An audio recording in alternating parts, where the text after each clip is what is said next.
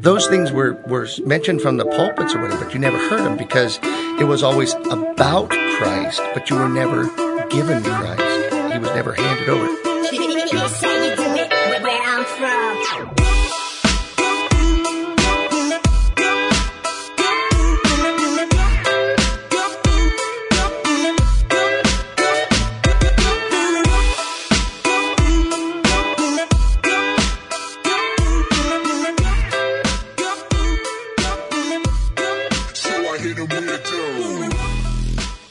listening to another edition of Called by the Gospel. I'm here with Pastor Wolfmueller. Brian, how you doing? Hey, good. This is my favorite thing that we do, by the way. Why are we doing this anyway? We want to hear people's stories about how they became Lutheran, so that's what it's about. We uh, we call people. You called someone and you said, "Hey, uh, tell us a story," and we want to listen to the story and reflect on it theologically. So that's what we're going to do. All right. Well, I have a story from Bob today. Uh, I, I use, by the way, the little markers that you suggested I use, so I'm pretty excited about. See how that the- works. Yeah. All right. Here's the here's the first cut. My name is Bob Hulse, and I am um, almost 61 years old. And I was raised in a sort of a loosely based Baptist background. My mom would take us to a Baptist church down the street from our house, and would we were introduced there to the Christian faith. Um, I was not baptized there. I simply was attending the the camps and the uh, church groups there. Would you say that your family was really religious, or you just kind of No. casual churchgoers? No, they weren't really religious. Um, my mom was just looking for somewhere. She wanted to take us to church. And dad, even though he had been raised in the Seventh day Adventist church, held on to the vegetarianism, but really wasn't interested in, in the church at all. So he, but he didn't, he didn't, um, stand against if mom was going to take us to church. So we, we went to church with her and and uh, got introduced to the to the faith. But it was really um, honestly it was just like I was hearing. You know, I'd go for Sundays and hear the the messages, but I don't recall any of the messages or anything from that era because I mean, I was there until I was about sixteen Okay. but mostly I would go for the what did they call the thing? It was like a it was like the Wednesday night um, church group. So it really wasn't um, Bible based. It was more like a get together. Okay. And so we had fun. You know, we'd go on camps and we'd go on outings and things like that. And so it was fun. Um, but then the allure of being in theater in high school sort of drove me away from all that. So as I got to around 16, I just just sort of stopped going, stopped being a part of the church, and stopped being a part of the of that group. Okay, so what do you think of that? So, so his first as- association of memory of church is going to church. Mom brought us to church, but it really had nothing to do with the doctrine. The teachings don't really stick out. It was really kind of a social gathering. Yes, I, I, um, that's amazing. I have two things that I think. One is, of all the things to retain from Seventh Day Adventists when you go casual, vegetarianism would be the last. Yeah, I think the Like day. not working on Saturday, I Yeah. would, I could, I could go for but the vegetarianism, but yeah, the uh, day but I yeah, leave the uh, Seventh Day Adventist is the day I go eat a steak. I'm just telling you. That's right. But the um, but it's interesting to me. I was having this conversation this morning with some guys. It's just the the most people's theological engagement is casual, and that this is this seems like a, a great um, example of that. This kind of casual theological engagement. So you go to some of the stuff, you're involved in some of it, but it doesn't capture your um, your heart, your conscience, your attention. It's just you're kind of there, uh, and and even if you're not casual, I mean, even if you're all in Christian, you don't have a solid, um, what a solid uh, understanding of the doctrine or the teaching of the place.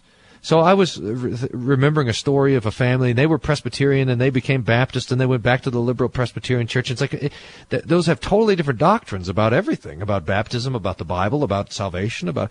But it, they, but you can move back and forth between the two without much difficulty, just because most people's theology is, uh, it's just on a more casual level than we would hope for. Yeah, and so notice what it is that he finally uh, quits going to the church is when he saw church. I mean, the reason for going to church before was a matter of social activity. So the Wednesday night church group, this is where all my friends are.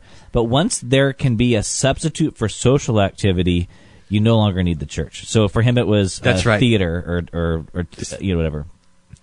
So he gets involved in the theater, and then wh- why do you even need to go to church anymore?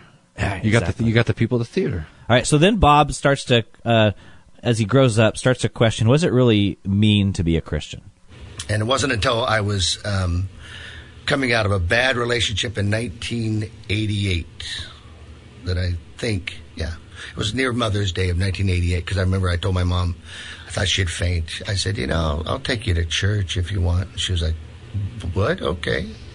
So I had had all that time in theater and all the time in the world and doing all that sort of thing, and really very little interesting in going back to the church because I thought I'd seen what it was about. I thought, oh, I understand this.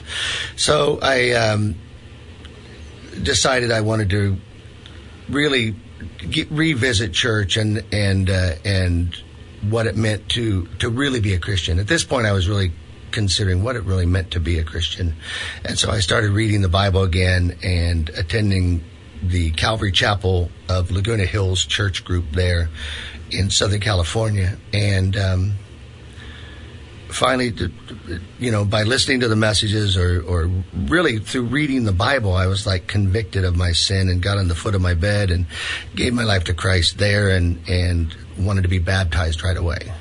So I knew something was different. Before I wanted to be a part of the group and hang out, but at this point I really wanted to be baptized. And, uh, in their in their um, scheme, it's all immersion, full water baptism, and so we went down to a place called Corona del Mar State Beach, and and I was baptized, and that was like the beginning of the change of my my life. I knew then that I was a Christian. I knew then that I was a a, a child of Christ, and so um, All right, that's it. So what do you what do you think of that? I think I, I have a growing conviction that the way we should speak about these other churches that have um, the Lord's word and have the sacraments, although not the, the word is not taught purely, and the sacraments are not administered uh, according to their institution, but they have these things. They are heterodox Christian church. Is we should understand that the Lord um, is calling people through them. He calls people to the Lutheran Church, but through these other churches, and then that gives us a way to recognize that that, that um, God can work in this way. And it seems like that's what it was. You you hit a tough spot in life, a relationship fell apart, and you realize, man, I can't do this all on my own, uh, and and that despair means you you you got to go and sort out if God can help you, and and it turns out that God can. Uh, you go get baptized in the beach with Calvary Chapel. That's a really Calvary Chapel thing to do is get baptized in the beach. Um, but I mean, in some ways, you know, God be praised for that baptism at the beach.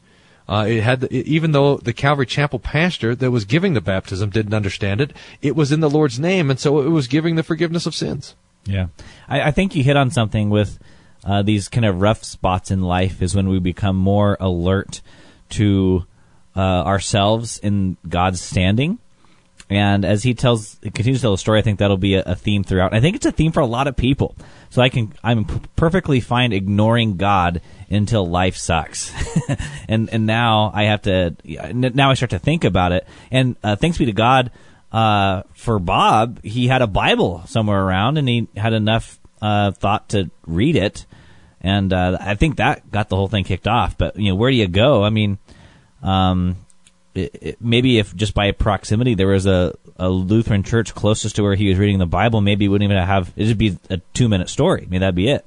But uh, but you know, by way of Calvary Chapel, that's how it goes. Now he starts then um, to wa- have a desire to learn more because you know he's going to Calvary Chapel and he's hearing these sermons and these people are so smart and he doesn't get that when he reads the Bible, so he wants to learn a bit more. And it's uh, th- during that time that he really start to encounter not the kind of Christianity that's taught by Calvary Chapel, but is questioned by a man about the Reform perspective. from that point forward, then um, through circumstances, um, helping a friend move to Australia, whatever, I wanted to get more more knowledge because I felt really like I didn't understand all this, and I would hear these radio programs on uh, uh, the local radio station. K Wave would play all of these speakers, and they all seemed to have these you know insights that I wasn't getting just by reading the Bible.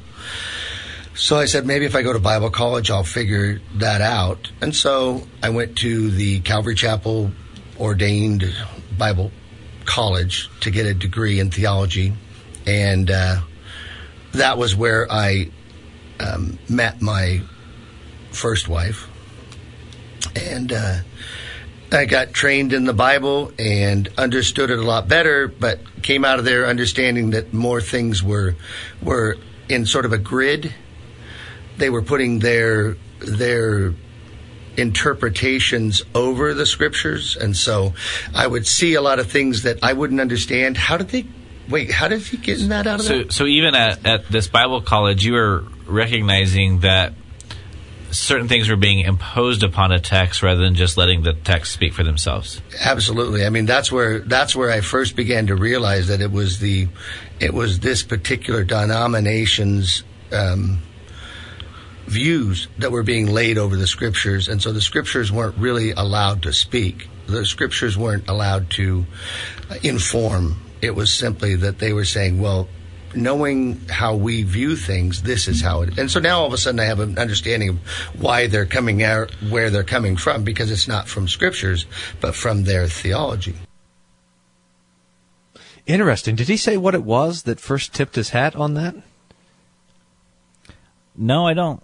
Think, not not here. I mean, later when he gets to the I- Reformed Church, but here he's still at Calvary Chapel Bible College.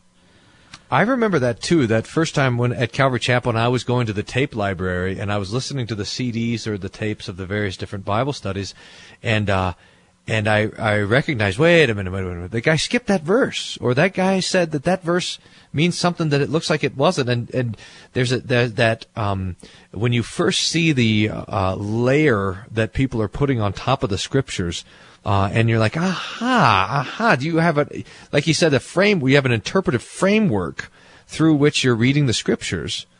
And that's not, that's not good. Uh, but, but to see it, th- this happens a lot of times when people first realize that other people believe different stuff. You know what I mean? So that, uh, you, you, the first time that you realize that not everybody believes what you believe, it's kind of this little mini crisis. And, Yeah. uh, and, and when you realize that there's different ways of looking at the text, it's this little mini crisis, and that seems like this is just the the beginning of that. Um, I'm interested to see where it goes from there. But what did you did you, did I miss something in that?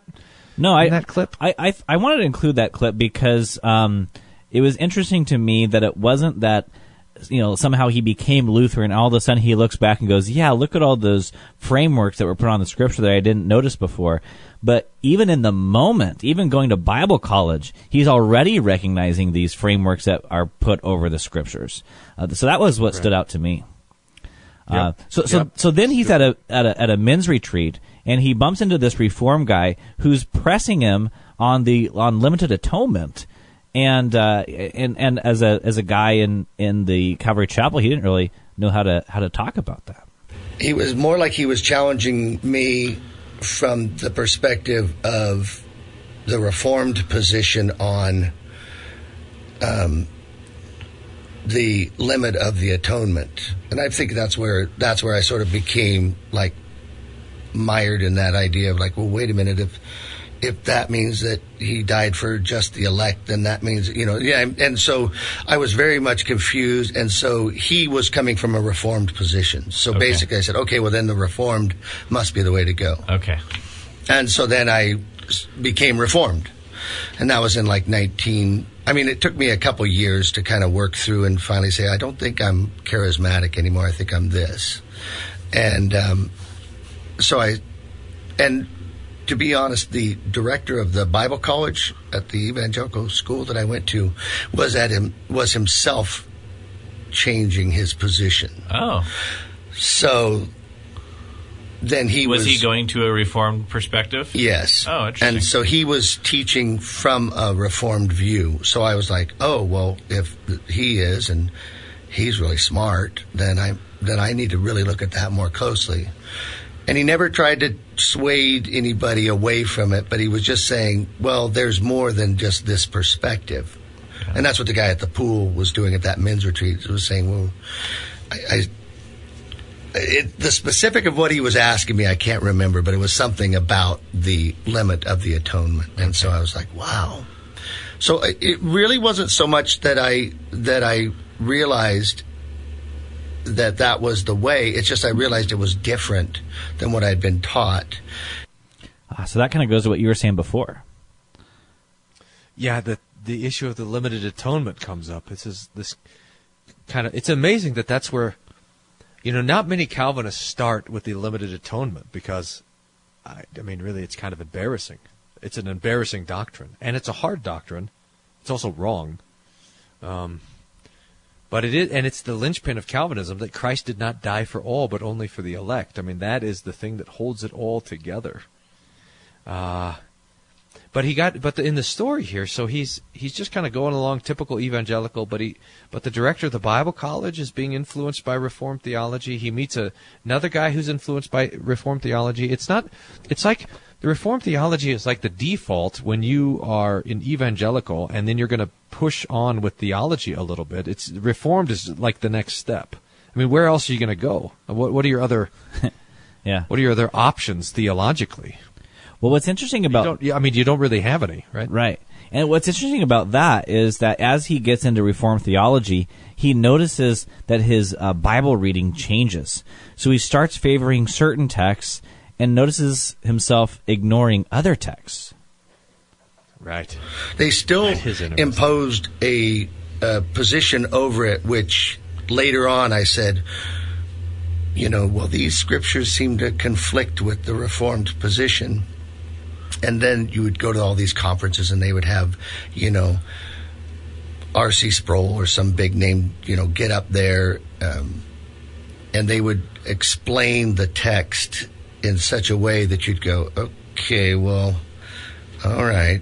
As long as I can I'll- do mental I- gymnastics. yeah, and then what I and then I what I noticed I was doing is, as I'm working through, I'd read through my Bible many times, and I just enjoyed reading through the Bible. Well, then I started noticing that I was starting to do particular books of the Bible that you could easily teach from a reformed position, but the difficult parts of the Bible, let's say you get into Second Peter, you you sort of start to go, well, I don't, yeah, I don't know if I necessarily.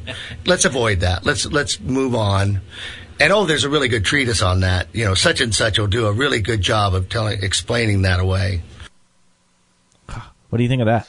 That's amazing. Yeah, so you're so the systematic theology becomes a system through which the scriptures are read. That's a danger for us too, by the way. I mean, we got to look out for that because we, want to let the scriptures speak. But it's certainly true for every the other theology. Is you is there's verses that you favor and verses that you don't, and uh, you start skewing the reading of the Bible towards the things you favor and away from the things that you don't. One thing that, that really Um, stuck out to me, though. Second Peter? um, I don't know. You you pull out Second Peter and, and figure that out. Uh, but one thing that's interesting to me is that that he has this shift that he talked about, where he said, "I used to just love to read through the Bible, just read through it, and it was kind of accessible to any old person." But uh, when you, he had to to conform to the Reformed teaching, sudden suddenly he had to avoid certain parts of Scripture. So so yeah, the R.C. Sproul's of the world. I mean, the the experts they they can encounter that part of Word of God.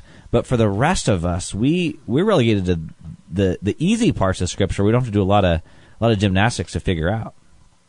That is a good point. I mean, we need to always be against the theological expertise, the theological expert in every way, the prophecy buff, etc. Um, the scripture should be plain. So you and I should be proof of that, Evan. That buffoons can do theology if you're Lutheran. That's the thing, because you, just had the Bible. You don't have have anything else. It's great. Yeah. Okay. Well, so where does it start to turn? Well, there's a, a friend of his that uh, starts to uh, do kind of a, a, a sermon application class and starts to ask the question, "Where is Jesus in this text?" So for so for like 15 years, I was reformed, and then um, it was a long time to be reformed. when I was in a, a, a reformed.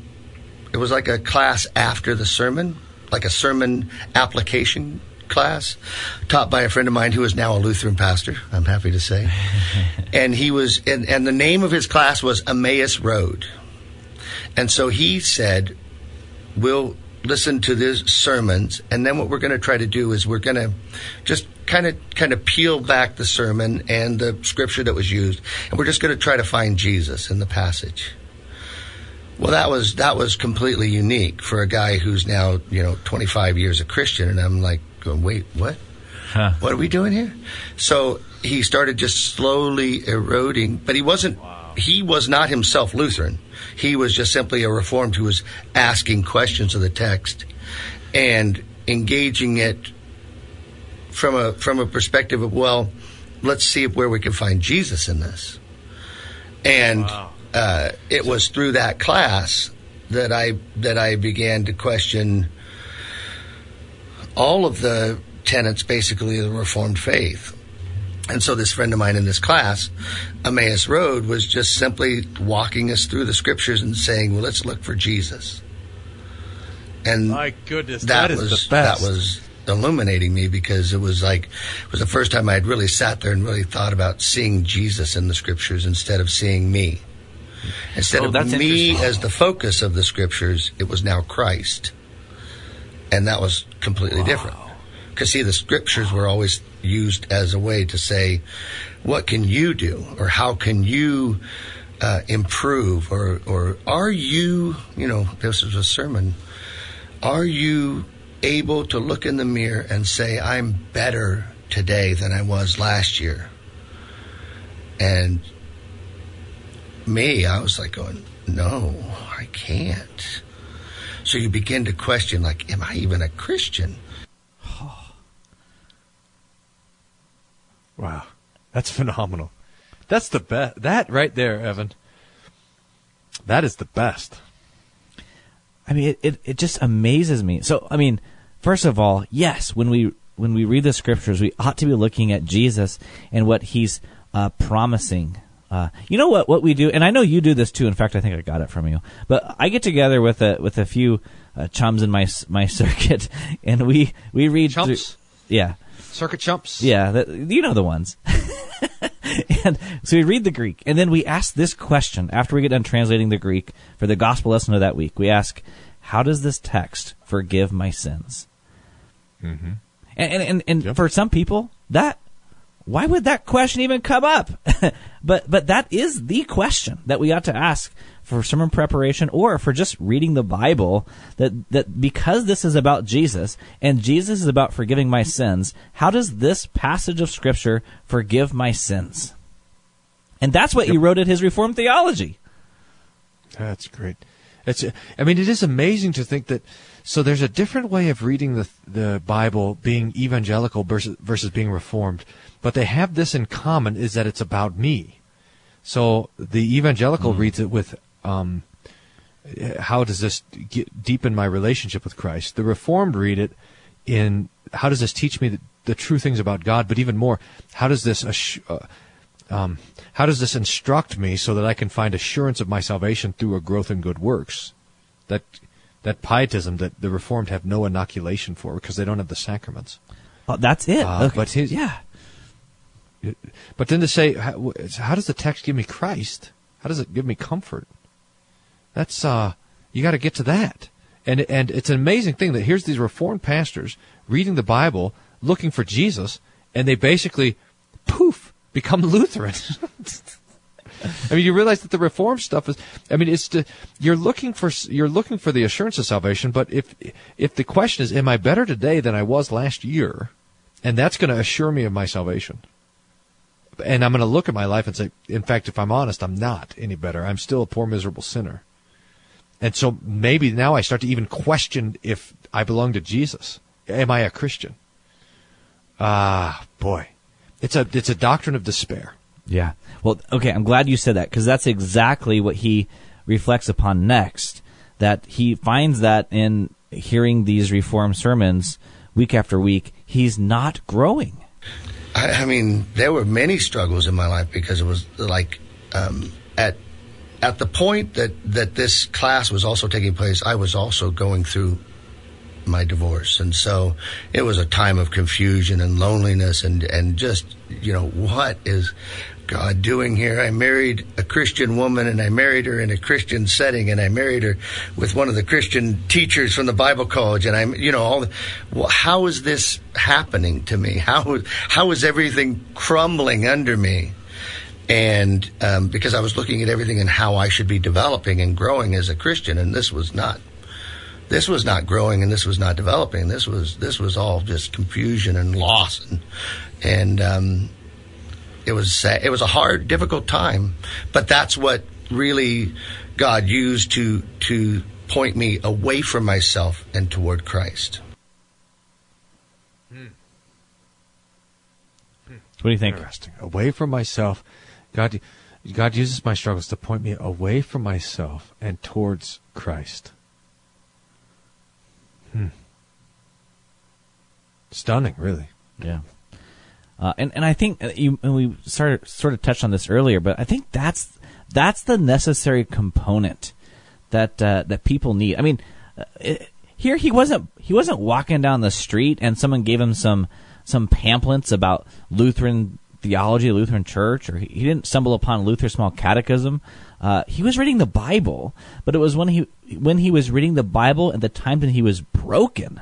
That's when he heard what the Bible had to say. You know, I mean, that's that's what is amazes me about this story is that um, I mean, people, you know this. We we can proclaim the sweetest articulation of the gospel, and it just makes people shrug sometimes.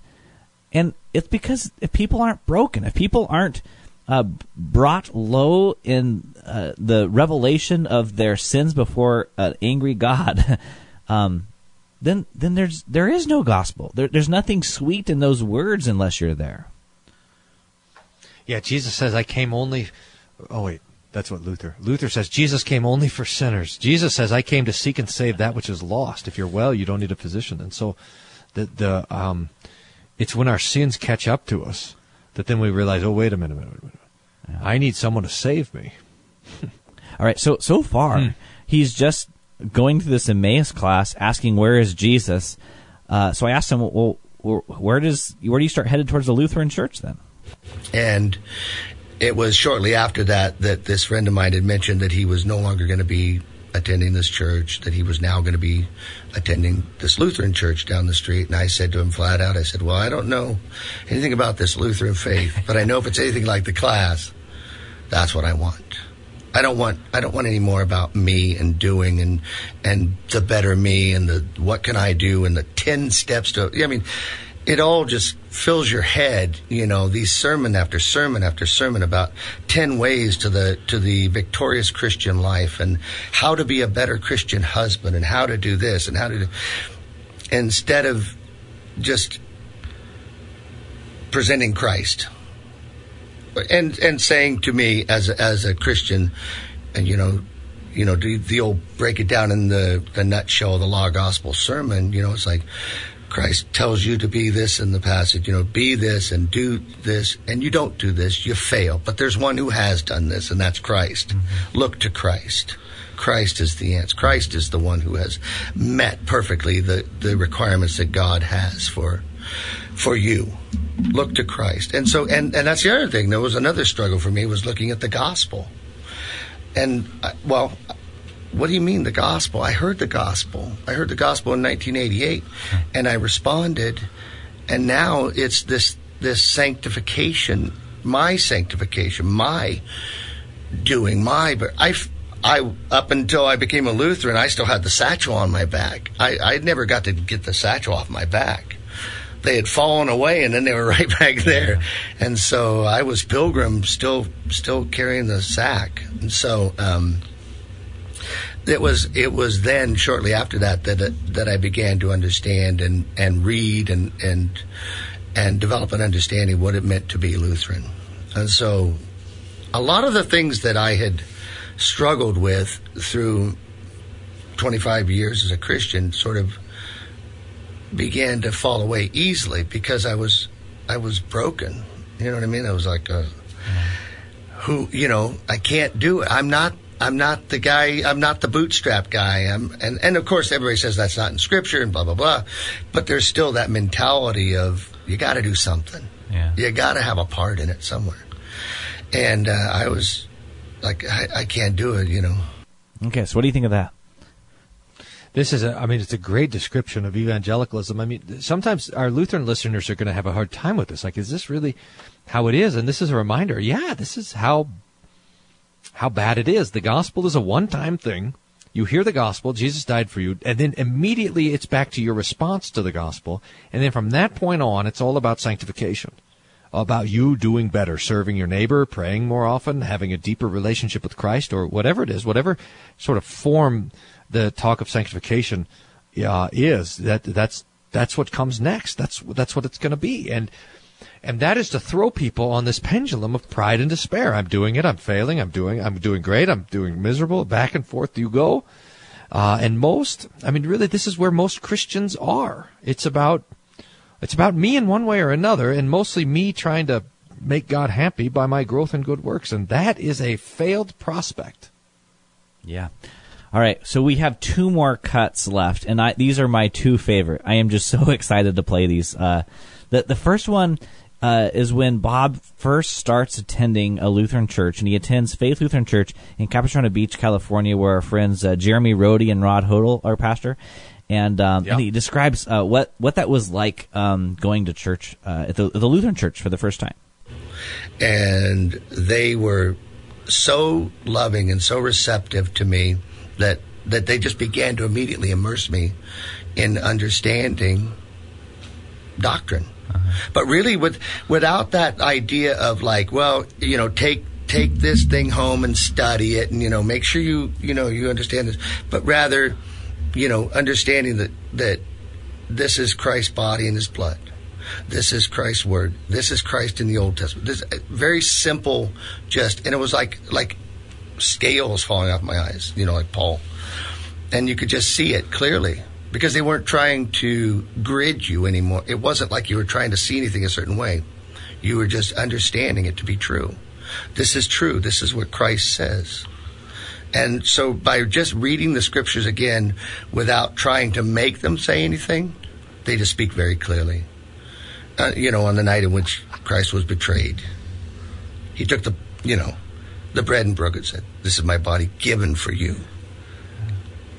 You know, it's for the forgiveness of sins. I mean, you never heard, I mean, those things were, were mentioned from the pulpits or whatever, but you never heard them because it was always about Christ, but you were never given Christ. He was never handed over. So this was like just like, it was freeing to me. What do you think? That's fantastic. I mean, here you say, "Hey, look, we're not going to try to, we're going to do theology," but it wasn't actually this complex. Go and read these theology books. It was just saying, "Hey, this thing that the Bible says, it's true." I, okay, I mean, that seems like the most obvious thing that a theologian should say, but it's so hard for any other theologian to say it because, well, they're not a Lutheran, so they don't have it. But we, the, this is how the Lutheran does theology. Says, hey, see this Bible passage? It's true. And look at this next one. You know what, what about this? It's also true. I mean, yeah, it's great. Okay, I mean, so what do you think about this? That that for the first time, having gone to Lutheran church and and, and, and hearing these things about you know, like Christ uh, giving his his body, the, you know, this is my body, this is my blood for the forgiveness of sins. He says uh, it was always about Christ, but I was never given Christ until that time. Yeah, yeah, that's exactly it. There's no because there's no authority. The, the evangelical reform too. They do not. When Jesus says, "I've given you authority to forgive sins," they do. They have. They have not taken that authority. They don't think that they have that authority. Um, so that nothing forgives sins. It has to be this internal experience. It's this immediate sort of thing. But we say, no, this water forgives sins, and this body and this blood, this forgives sins, and this word, this forgives sins. And so it's teaching as one with authority, and that's a different, it's a different theological voice. It's not talking about Jesus, it is talking for Jesus in the stead and by the command of my Lord Jesus Christ. And it sounds, it, that it, it ought to sound, and we hear in Bob, as Bob experienced it, it did sound different for him, and that's good because it is a different kind of word. Um, uh, your sins are forgiven. That that authoritative voice of the gospel is is different than what you hear in any other church, and it's giving you Jesus. It's not just about Jesus. It, it, just like it said, it's it's the delivery of Christ and His gifts.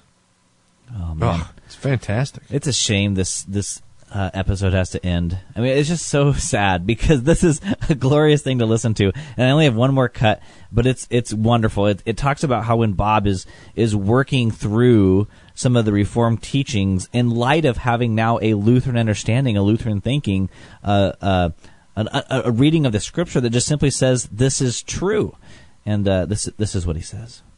And so I don't have to say, oh, well, uh, world really means um, uh, eons, or I can't even remember how they said it, but there was this weird sort of way of, of wording it. So you say, well, he doesn't mean everybody.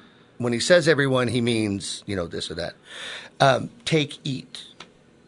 The idea of Christ's body and his blood, that was right away. Like I was like, oh my gosh, yes.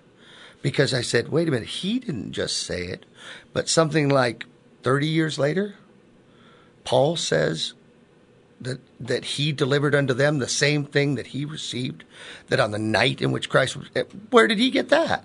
Yeah. And why is he repeating it verbatim the way Christ gave it to the disciples? So I was like, no brainer there. Yeah. That was a real. That was that that he is actually present. Um, that I need the gospel. That was. These are things that were beautifully received by me because it was like I do need the gospel, and that I'm. I, of course, I'm a failure. I, I wasn't. You know, I'm. I'm not going to be any better than that. You know, I love the idea of a Lutheran funeral. And I always say, when I die, I want my Lutheran funeral to be, you know, Bob was a was a was a big sinner. He was a he was a big mess, but he served a Lord who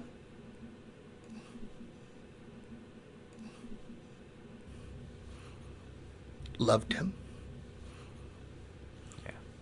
And it's about and so then they go to the gospel and they speak they preach about Christ. They don't preach about Bob. And let's get up here and have a testimony of every. What are they going to say? Oh, that guy was. He was a dope. He was a cruel. He was crude. He was this. He was that. Yes, yes, and and more. You know, if you only knew inside what I really was. But Christ, Christ paid for that. Christ, Christ claimed this one as his own. There it is. I mean that that's what it is all about, isn't it? It's fantastic. We serve Jesus who loves us, and it is it is about His love for us. That's the and that and that the Christian has to hear that over and over again. I mean, I'm getting, I'm starting to get more snarky with these churches that that rob the Lord's people of the kindness that Jesus wants them to have. He wants he wants us constantly to have the word of Christ crucified in our ears. He wants us constantly to have his forgiveness and his mercy and his body and blood and all of these gifts for all of this comfort. And churches have just said, no, that's not what we do. We, we inspire or equip or we drive people or we push the swing of pride and despair. Who knows what their vision casting thing is, but, but Jesus wants us to, ha- to know his love. Luther says, I'm a pastor. I descend like rain from heaven and I comfort the people. That's what, that's what Jesus wants to happen in the church. The church is instituted so that in the church we have nothing but the, but the daily unending forgiveness of sins. And, uh, most churches don't have forgiveness of sins. Maybe one time for the newly converted. That's it, man. You better not get in trouble after that. You have to be reconverted. The whole thing is a mess, but it's not how Jesus wants it to be. We, that's great what Bob said. We, we serve Jesus who loves us and died for us so that we could have eternal life with him. Yeah, I mean, I like what he said too about the about the funeral. I mean, if people get up and and, and talk about Bob, what are they going to say? Oh, this guy was a big sinner. He goes, you don't even know the first of it. if you knew it was on the inside, you would you would definitely not be getting up and talking about it. Um, Yeah. But that's the point, isn't it? That that that if there's anything worth talking about at a funeral, it's about the redeeming work of Jesus to save poor, miserable sinners such as me and Brian and Bob. Oh, it's it's beautiful. I am sa- I'm died for by Christ. I'm covered with the blood. I am a lamb of this good shepherd. I, I have a God who, who was in my flesh, who is in my flesh and was in my sin so that I can be in his presence eternally, that he sacrificed everything so that so that he could know me and delight in me and have me in his presence all, completely by his grace and mercy. And I have to hear that every single day. Uh, and that's why Jesus instituted the church, so we could hear it every single day. Mm. That's fantastic. Uh, yeah, it is. Well, uh, th- this has been this has been a joy to do these um, called by the Gospels. We do want to keep hearing from our listeners. What do you think of these? Should we keep doing them? Should we should we put this on the shelf? Uh, let us know. Questions at tabletalkradio.org is the email address. If you prefer to leave us a voicemail, the phone number is 1 800 385 SOLA. And we will provide the full interview, the raw audio uh, with Bob. Uh, on our webpage, tabletalkradio.org, just in the show notes of, of this episode, just click on podcast and you'll find it there. Uh, so this is another edition of uh, Called by the Gospel in the Books. Brian, thanks for joining me. Yeah, thank you, and thanks Bob for his um, for his words and his reflections and his story. God be praised uh, that another soul has been called by the gospel, enlightened with the gifts of Christ, and rejoices in the truth of the gospel. Amen.